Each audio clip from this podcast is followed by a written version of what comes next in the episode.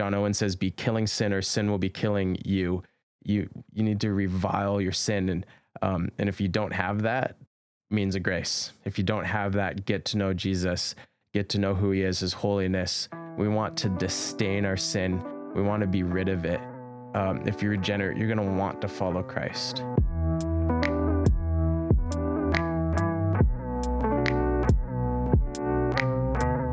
Welcome to Pastors with Pour Overs, conversations about coffee and the Christian faith. My name is Cody. And my name is Kyle. I was a little caught off guard there because uh, I was looking at, the, we have like a countdown now, and I was like saying something during the countdown, and you just went for it. So, uh, Yeah, I just started talking.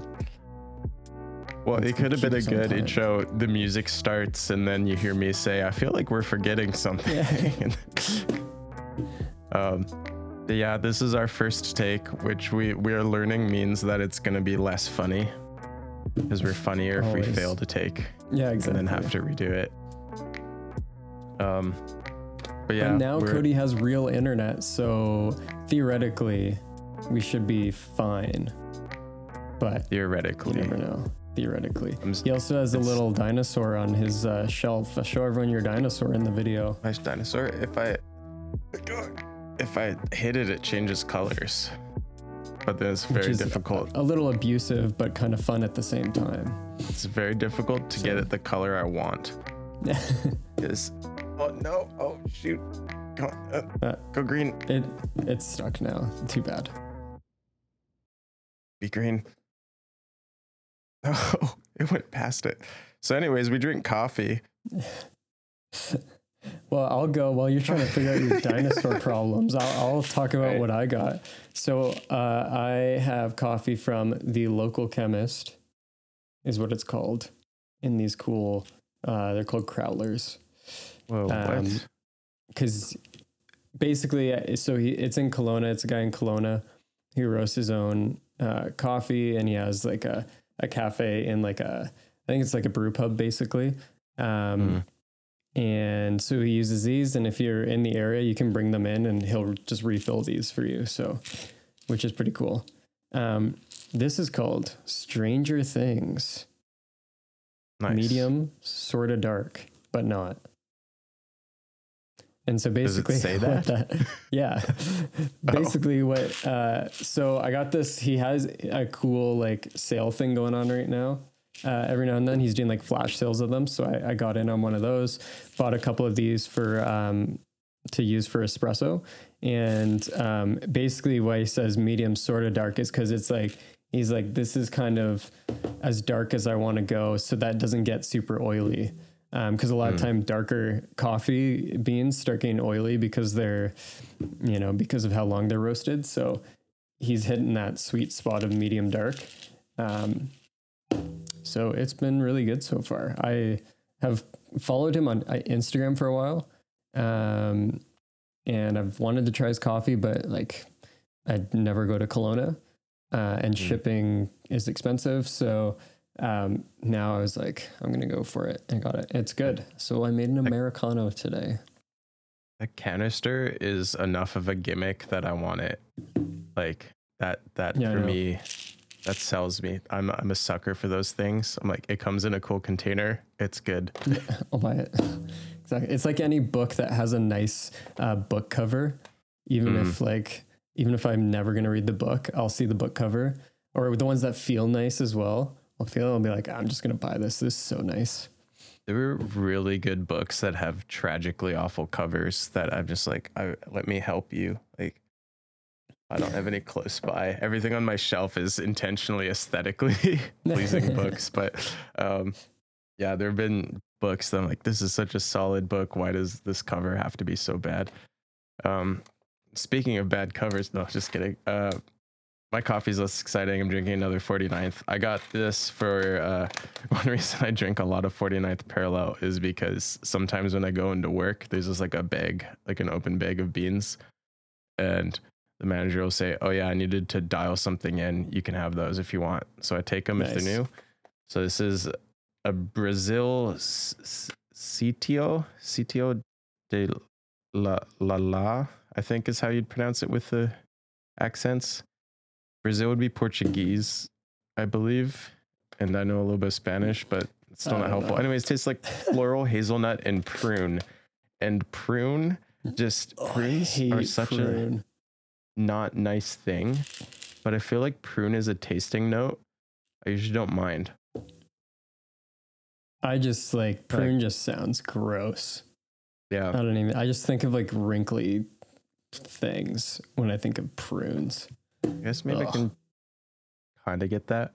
Well, and it's so close. Well, like you think they'd just say plum because it sounds nicer, you know? But it's pretty good. I did the the Kyle Rowsell is that his name, his double double method. Mhm. Your your man, the other Kyle.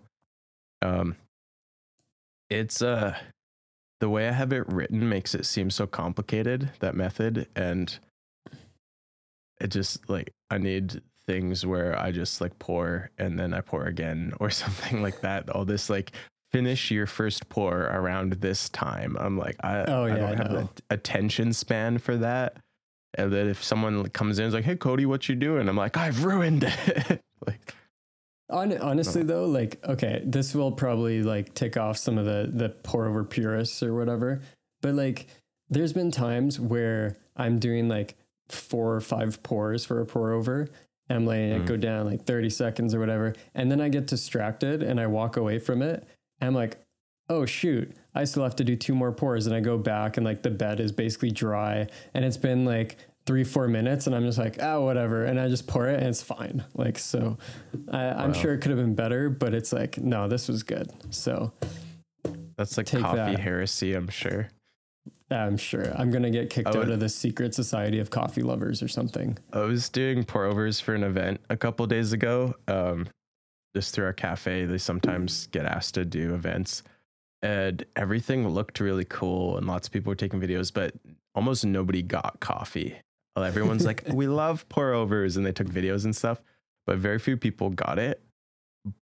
But we could not get it to taste good, and I'm not like I was using Oh. Chemexes because Chemexes are pretty, but it just was not tasting good, but everyone's like, it's so good because it's a pour over. I'm like, okay, you believe that if you want, Yeah. but we use the same beans in the cafe and we make it in just a machine and tastes way better than what we were doing pour overs there. So, Yeah. anyways, That's the funny thing. As long as it looks like you know what you're doing, people are like, "Wow, this is this is a incredible coffee right there."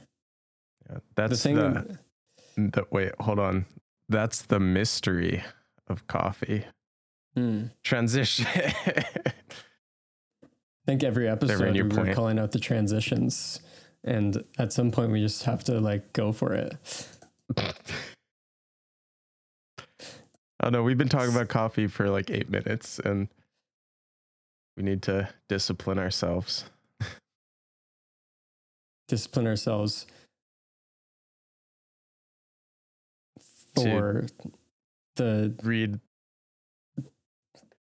growth of our Anyways, spiritual life, which means God's decree is very important. So today we're going to be talking about paragraph seven of uh, the 1689, chapter three of God's decree. As you can tell, we're so polished today. It's incredible. Um, so yeah, we're going to be talking about God's decree. And specifically this week, this is the end of chapter three. Um, and on the topic of assurance, uh, we want to talk about kind of our struggle with sin, our struggle with doubt, even in the Christian life. Um, I think it's going to be a really interesting conversation because um, a lot of people struggle with sin. Uh, well, everyone struggles with sin, and a lot of people struggle with doubt even after being Christian for many, many years. And so, what does the Bible have to say about this? Cody, why don't you start us off and read the paragraph? right. 1689, paragraph 7 of chapter 3. Uh, There we go. Um, the doctrine of the high mystery of predestination is to be handled with special prudence and care that men attending the will of God revealed in his word and yielding obedience thereunto may, from the certainty of their effectual vocation, be assured of their eternal election. So shall this doctrine afford matter of praise, reverence, and admiration of God, and of humility, diligence, and abundant consolation to all the all that sincerely obey the gospel. Ooh, words. Okay, we got it. How, oh, oh. I just had something fall, but it's okay. It was it's it's nothing. Keep going. the paragraph That was so long me that it made things fall off your wall. It freaked me Yeah. out. Um, wow. So, anyways, the the first part, first thing mentioned in this paragraph, which I tried to use as a transition point, but it's okay, is that there is mystery in this doctrine and in all of what we've been talking about with God's decree these last couple weeks in this almost mini series on uh, chapter three. There is mystery.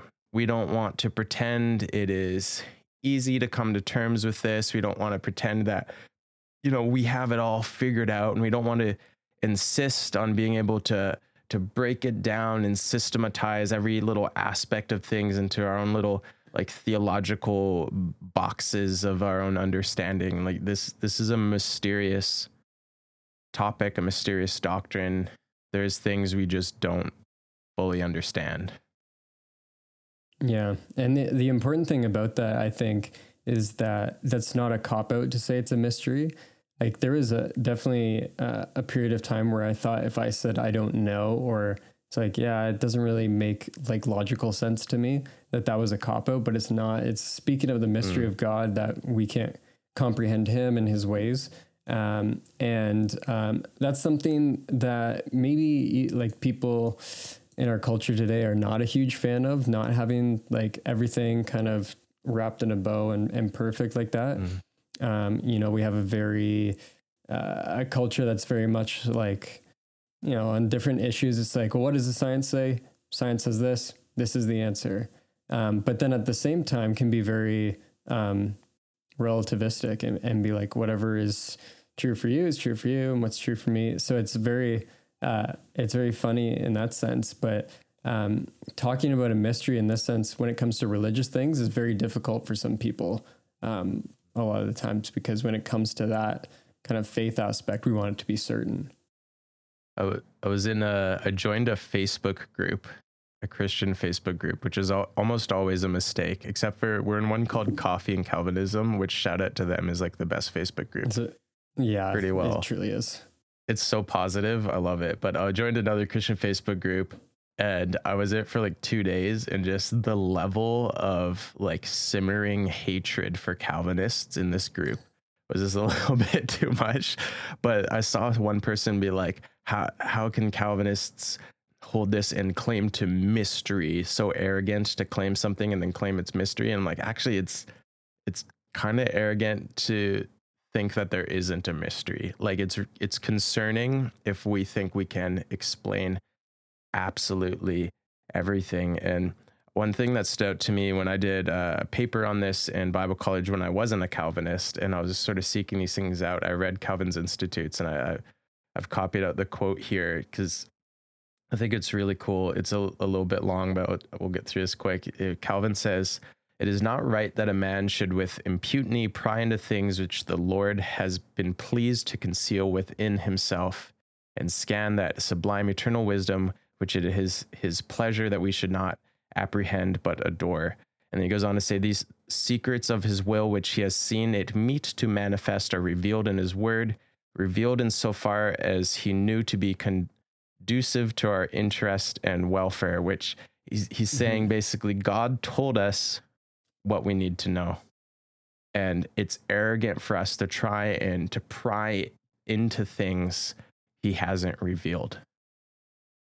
hmm Deuteronomy uh, 29 29 says, The secret things belong to the Lord our God, but the things that are revealed belong to us and to our children forever, that we may do all the words of his law. Um, Mhm. It's funny that people, you know, I'm just just reading that now. Um, that the end there, that like uh, that we may do all the words of his law. So he's revealed things to us that we may do all the things, uh, all the words of his law. And oftentimes we aren't even looking to obey what he's given us or accept um, what he's already revealed to us. And we're like, we want more. We want more. We want Mm. more. And it's like, man, he's given us so much already. Um, but the secret things belong to the Lord because He is. Um, uh, that's what we talk about when when we say God is holy. That He's different from us. That doesn't just mean uh, it, it, when it means set apart. It means that He's He's also just different than us. Um, he's not human like us, right? Mm. Um, and so there are ways in which God works, um, which Isaiah says are higher than ours, and thoughts that are higher than ours as well. So yeah. when we come to, that's why we really hold scripture as like the standard for all things and why we go back to and for us personally why we believe in like you know the doctrine of sola scriptura scripture alone is because we believe this is what god has revealed to us. And so we want to take it as take him at his word and take what he's revealed and not go beyond the bounds of what his word has revealed to us. Yeah. I think that's that's so important like you reread that already that attending to the will of god revealed in his word and and yielding obedience thereunto like the idea is that um we only want to affirm what scripture says so that we're not being distracted so that we're actually obeying it. And then that's something you saw in the pharisees when jesus came in. They had added all this stuff that was so beyond scripture and they were so stressed putting all this time and energy into obeying those things and following those things but then they didn't even really know the word of God. They weren't even really obeying what God told them. And and like mm-hmm. Jesus says at one point, like um, you search the scriptures because you think you have life in them, but if you really knew them, you'd see that they're speaking about me. Like he calls them out. He's like, you read these, but you're so distracted by peripheral things, you're missing the point. And and that's important in these discussions that, and we've said before, like we we we see election predestination that's there. Oh, I said something that sounded too much like Siri. Um, election predestination, those things are are there. Shh, shh, go away. Siri, what is predestination? Has no idea. Those things sound too much. Uh, too much like hey Siri. Okay. Um, wow, way to throw me off track. I was on a roll there. I'll pick up where uh, you left off and keep it going because yeah, that's that's where we see the rest of the the paragraph come into effect where he's talking about our, our predestination uh, and you know these are all things that god has revealed to us in his word and then what the 1699 continues to say is that from knowing predestination and, and this great mystery of it um, from the certainty of our effectual vocation we can be assured of our eternal election and mm. so it mm. brings us right to the assurance that this doctrine of predestin- predestination uh, has rested. We had um, no work in our salvation to make it possible. And because of that, we can be assured that God's the one who's holding us um, in our salvation as well. Mm. Yeah, that's really the capstone. The, the the the big jewel in this whole chapter is our assurance, salvation, justification, our standing before Him. It's secure. Um, and we see this especially in the Gospel of John and Jesus' words in the Gospel of John. Because uh, I think this is something where, you know, I've I've heard weird arguments where people are like, "Oh, that's just Paul or that's just Calvin or whatever." But Jesus says, uh, John six thirty seven, "All that the Father gives me will come to me, and whoever comes to me, I will never cast out." And then mm-hmm. later in chapter ten, he says, my sheep hear my voice, and I know them, and they follow me. I give them eternal life, and they will never perish, and no one will snatch them out of my hand. My Father, who has given them to me, is greater than all, and no one is able to snatch them out of the Father's hand. Yeah, these verses are, um, these are some where, you know, I grew up in uh, in church that taught once you're saved, you're always saved, like that assurance mm-hmm. of salvation. Um, you can never lose it. Um, and these are verses that were always used for that kind of assurance. I remember going through like kids club, and this is one of the um, key verses that they taught us in that. Like right after John three sixteen, you go to John 10, 27 through 29. Mm. And uh, just this whole idea of that, you know, Christ is saying, I have sheep, which we've talked about, right? He has his elect, he has his people and they're never going to perish. No one's going to snatch them out of my hand. What he's saying there is no one's powerful enough to take them away from me. Um, I've had friends and, and different people who have maybe struggled with this doctrine of assurance um, or even just with the idea that they, you know, because they're Christians now, um, what if they sin really badly? And Mm. um, you'll, I'll bring up a verse like this. I've brought, I've brought up these verses with them before, and the the comeback is, well, but I could give it up and I could walk away. And what Jesus is saying here in this is not only is like someone else not going to be able to come and take you out of his hands, like that also includes you, right? No Mhm. one will be able to snatch them out of my hand. You're not going to be, you, you don't just walk away um, and, and lose your salvation in that sense. He keeps you, he holds you because salvation is based on, on him. I, th- I think the the immediate comfort in that is like we mentioned when we're struggling with sin, which all of us do. We all struggle with sin. Um, you know, it, especially in reformed camps, like there are ideas out there uh, that say like, oh, you'll be you can be fully sanctified in this life and be without sin. But that's just not biblical. Even Paul talks about his struggle. Um, but no matter how much we struggle, you know, Hebrews 1:10 says we have been sanctified through the offering of the body of Jesus Christ once for all. Our atonement is definite, to use the theological term. It's set in stone. Our sins have been paid for by the blood of Christ. And if he's paid for our sin and stands as our mediator, no one no one can bring any charge against us. Like there's nothing like it's dealt with. Your your sins, past, present, future, they're dealt with. And that's something I've seen and that I, I in like people asking questions online and it, it again in my childhood with just misunderstanding i had this thought like if i sin and i die before i repent for that specific sin am i just going straight to hell?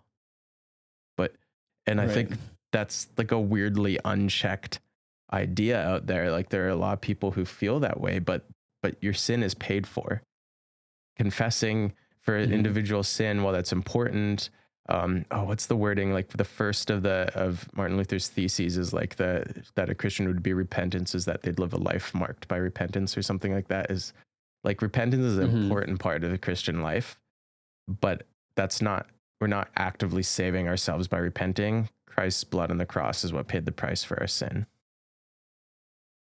Yeah, and I like growing up as well. I, I felt the same way. I don't even know if anyone taught me that, um, but just the idea, like when I would pray at night before bed, um, I would be, I would pray, "Dear Jesus, please forgive me of my sins that I may have done today." I did it like almost every night because Mm. out of that thought of like, okay, if I sin today, then I have to be forgiven of it. Because if I'm not forgiven my sin, like I, I can't go to heaven because then there's, you know, God doesn't dwell with sin or whatever. So therefore I have to pray and make sure that I'm forgiven of it. And, and there's just this constant like, okay, I have to do this and make sure I'm okay on this and this. And you're trying to check all the boxes. But our assurance is in, is in Christ. And we know Mhm. we're going to have that struggle with sin. Um, like it reminds me of Romans 7, where the Apostle Paul is saying, like the the things that I, I don't want to do, those are the very things that I do. Um, and things I do want to do, I don't do those.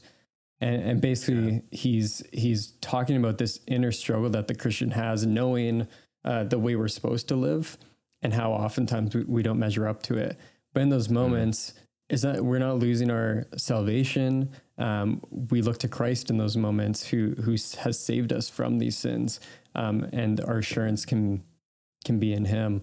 Um, it's once again just trying to put it in our own hands and and trying to be in control of it all. But we look to Christ in those moments, um, Mhm. and that's the that's the freedom that that the Christian has. That when we do fall into our sin, we immediately can go to Christ and, and seek His forgiveness. yeah Str- struggling with with sin and doubts and temptations and, and even like backsliding to some extent doesn't mean that we're unelect that's just part of of living in a sinful world of of still like being in the process of sanctification until we're fully glorified. We're gonna have these struggles. And i think that's something where that app that i've seen that where people are like you know i still struggle with this sin. Does that mean I'm unsaved? And there are like really bad pastoral practices where people were like, if you're continuing on in the sin, you're not saved. And and I mean, I want to get into it a, a little bit later, but it's not the absence of sin that that marks you as as being regenerate, but the the the stain for your sin. If you start if you ever lose that feeling of like that's gross, like if you're continually like you're like, oh, I gossiped again. Oh, I shouldn't. That's so wrong. I'm so sorry, God. That's a good sign. If you're like, ah, God, whatever, gossip. I, will gossip all the time. It's forgiven. That's what's concerning. Mm-hmm. It's yeah, it's less the. Oh yeah, go for it. Well, that's where um, that's where we often see a struggle with doubt is because there's this struggle with sin, and then someone is is realizing, okay, I'm constantly struggling with gossip. We'll go with gossip, the sin of gossip. Mm. I'm constantly gossiping with my friends. I'm allowing them to gossip with me. I know this is wrong, but I still do it, and and sometimes I really enjoy doing it as well. And so that leads to this this struggle with doubt that we, we can often have. And it's taking that struggle with sin and being like, because I have this sin in my life, I must not be a Christian because Christians aren't supposed to sin. Um, mm. When oftentimes that, like you were saying, that realization and that uh, awareness of being like, oh, this is something that's wrong and something that I, I need to work on because it's not glorifying to God. Those are the the people there that where it's like it's a, actually a, a, display of the Spirit's work in your life because He's convicting you of sin. Um, mm-hmm. And so when it comes to doubt, which is the the next one we wanted to talk about, um, we we're always looking at basically the what we can see. We're very pragmatic in that. So we won't always feel this assurance of salvation because we realize we don't have perfect faith. Like there there will be times where you struggle a lot with certain sins in a certain period of your life and you feel like things are maybe a little out of control. And so you won't feel like you have that assurance in those moments because you're looking at how you're living and you're looking at everything that's wrong and how maybe comparing yourself to other people. And in that moment, you're like, oh, I don't have that perfect faith that I'm supposed to have. And so we lose that assurance in our minds. Mm. Yeah. I sort of, uh, one thing that I, one thought I had while I was sort of reading about doubt and looking to this is that, you know, you have the, kind of I, I get see kind of two general areas of doubt. It's our doubt in ourselves and our doubt in the gospel. And I think doubt in our ourselves is the big one there where we often like our faith wanes and we think like, oh, am I one of the elect? Like, and when especially when you're struggling with sin, you're like, am I good enough? And I've definitely had thoughts at times when like you hear verses like where Jesus says, not everyone that comes says Lord, Lord, like you know, some of them he's gonna say, "Get away from me! I never knew you." And I'm thinking, like, is that me? Am I one of those people? And I mean, if you have those doubts, that you're not alone in that. I've definitely struggled with those doubts. I assume Kyle has as well. I don't know. I, I don't think you're you, you're perfect, you don't know are you? Mind. Maybe no, I, I don't.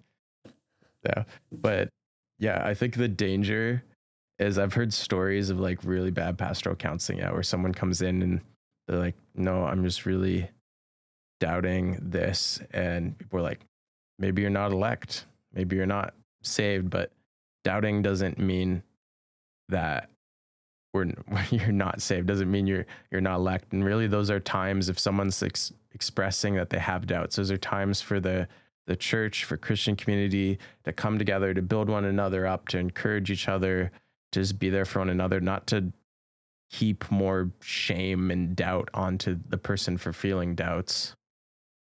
Mm-hmm. Those are also the times where we should be examining ourselves to see whether we are in the faith. Like these moments of doubts and these struggles with sin, um, it's okay to take those moments and be like, okay, why why do I desire these things? And and that's mm what what the Bible's saying is like examine yourself to see whether you're in the faith. And maybe it does does takes this time of of repentance and seeking out um, forgiveness from people. but examine yourself in those moments, but also rest in the assurance that Christ brings to us. And um, when we were talking about this, we we realized uh, a lot of this when it comes to different doubts that people have, um, they get caught in this trap of doubt, and that's where we've seen a lot of people in this, you know, what's become a very prevalent thing in in, in Christianity and in culture is this idea of deconstruction and people deconstructing their faith um, to the to the point of apostasy and saying, yeah, I'm not a Christian anymore. I think it's all garbage. Mm. And a lot of that stems out of because people have these these times of doubt and there's no one there to help them or they they haven't been uh, taught where to look or taught the truth of the gospel really um, and some people deconstruct their faith and they return and they come back to they come back to the faith and there it's the that moment of time where they're like i don't know what's going on um, so I need to figure things out. And they, you know, they call that their their deconstruction. Um, but we don't. So we don't believe that people make it to that point if they have truly been regenerated. Like they won't just completely ab- abandon everything. Do you think that's fair yeah. to say? Yeah, I think that's it's interesting because there's that that Matt Chandler clip going around, which we I know we wanted mm-hmm. to discuss a little bit, where he's like, you know, if people have this this, this understanding or they see Christianity, but they see it as I can't remember his exact wording. He's like they just see it as like moral laws and stuff, and then they they mm-hmm. they deconstruct but the the actually taste of it. And I think that's that's real and that makes sense with everything else we've talked about. Like if if you've been regenerated if uh, you know you're having this experience if you're communing with god um, if he's giving you faith he's giving he's sanctifying you that's not something that you can just lose like mm-hmm. um i'm trying to think of like a good example but it's i don't know i mean maybe it's like if there's people who deny maybe it's too too loaded, but like people can deny COVID until they have it. If you have COVID, you're not going to stop believing in COVID while you have it, right? Mm-hmm. Whereas if you're yeah. aware of the idea of God, you're you know all these things, um, you can stop believing, you can become convinced otherwise. But if you've actually experienced Him, if you've actually known Him, and you've been regenerated, you're not going to just stop believing. Mm-hmm. And we're going to talk about this a little bit more in a, a bonus episode we're going to do next. Um, so we want to really dive into this a little bit more. But First John two nineteen specifically is a very helpful verse in this conversation. It says, "They went out from us, but they were not of us. Um, for if they had been of us, they would have continued with us. But they went out." That it might become plain that they are not, they are all not of us. And mm-hmm. so what mm-hmm. John's saying there is like we look at we look at people who were in church for a time, maybe with in the church community, and then all of a sudden they completely walk away from it and they abandon it. And what John's explanation of that is is they were not truly saved. They were either playing the religious game, they saw it as just a moral code to follow, and now they don't want to follow it anymore. Um, but what we also acknowledge at the same time is that those people come back. But what John's mm-hmm. warning us here is he's saying, you know, if someone's walked away from the faith in that moment, we should assume that that they are an they're an unbeliever. And so what do they need? They need the gospel. Um, we're mm-hmm. not to just be like, oh, they're just having they're just having a rough time. They'll come back to it. It's like in those moments, it's like as far as we can see, they were not tr- of what John says, they were not truly of us, or they would have continued with us. Therefore, they need they need the gospel preached to them and to be called back to to repentance and faith. Um, yeah.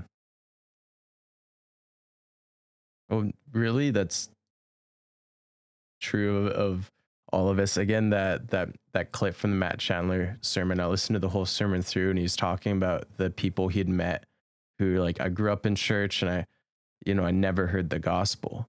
And I think that was true in like we've done episodes on our own stories and that's something that really resounded with me like yeah i definitely heard the gospel. Like there's no way i spent uh like 17 years attending church constantly sunday school youth group all that and never heard it but i didn't really hear it.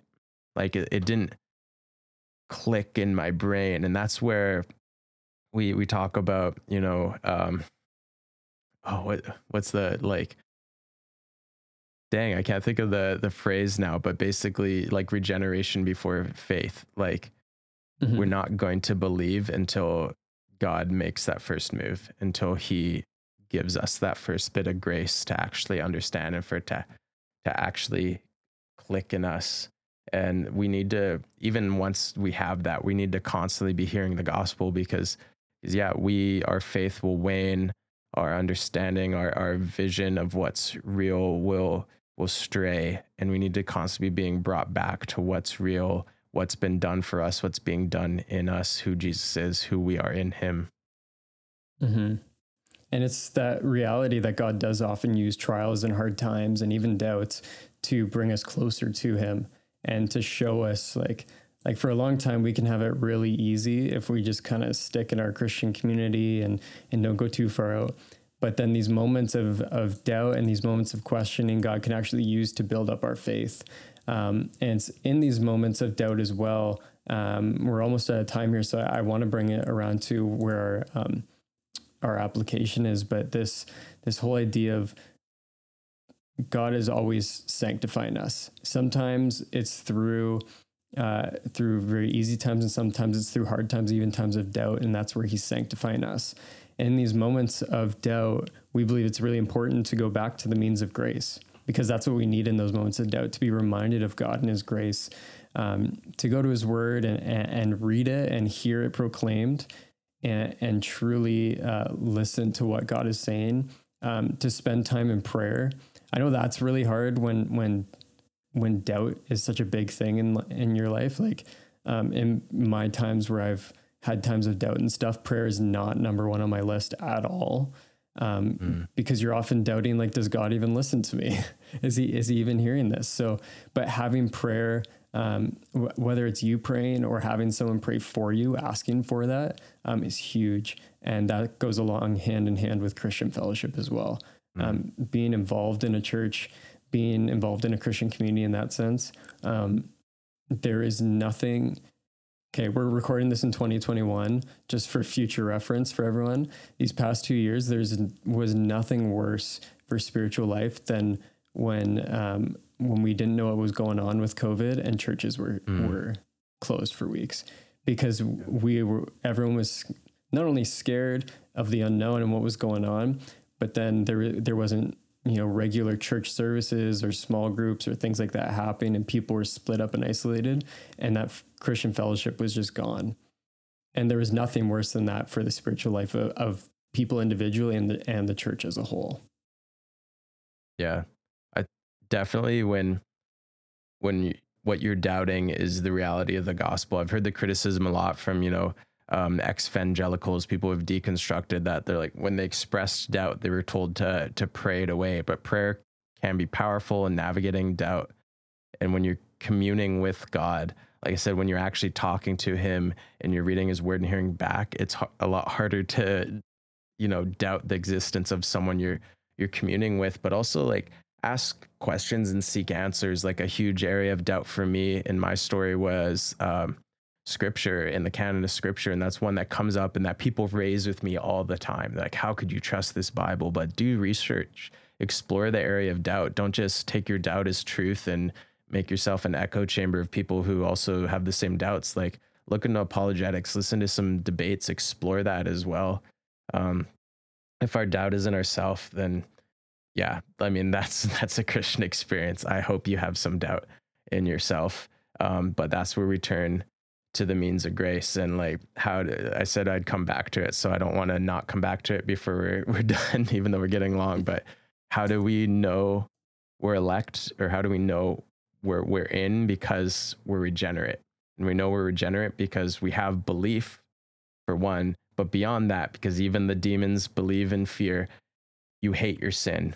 John Owen says, "Be killing sin, or sin will be killing you."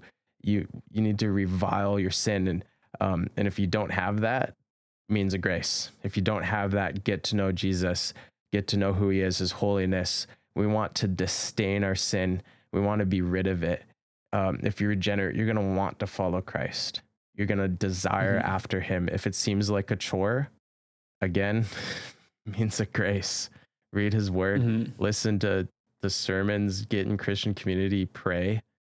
Because if we're regenerate, we're going to be being sanctified. We're going to be being drawn to Him. We're going to be changed to look more like Him, to love Him more, and to hate sin more. Yeah. And all the while resting in the work of the cross and in what He accomplished for us and, and is continuing to accomplish in us. The Christian life is is a life of rest. Um, mm. And often the the root of doubt is that that inner desire to work for our salvation and to make it dependent on us and in what we do and trying to check off all the boxes when really Christ calls us to rest in him and what and what he's done and what he's accomplished. All right. Well, thanks for listening this long again.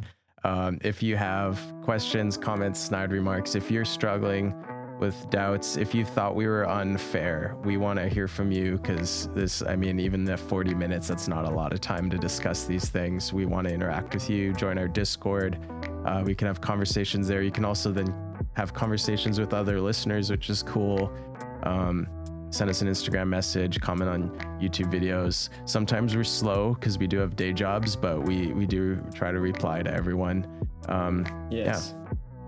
And we're going to be taking a few weeks off for those loyal listeners. We're taking a few weeks off because it's Christmas, the most Christmas. wonderful time of the year. And uh, we have to, you know, do all the holiday stuff and enjoy our holidays and see family, family. and all that stuff. So we're gonna uh, we're gonna have a kind of a bonus episode probably out next week, um, but we're gonna take a few weeks break over Christmas. Hope you don't miss us too much. We will be back. Don't you worry. We'll see you next time. Bye.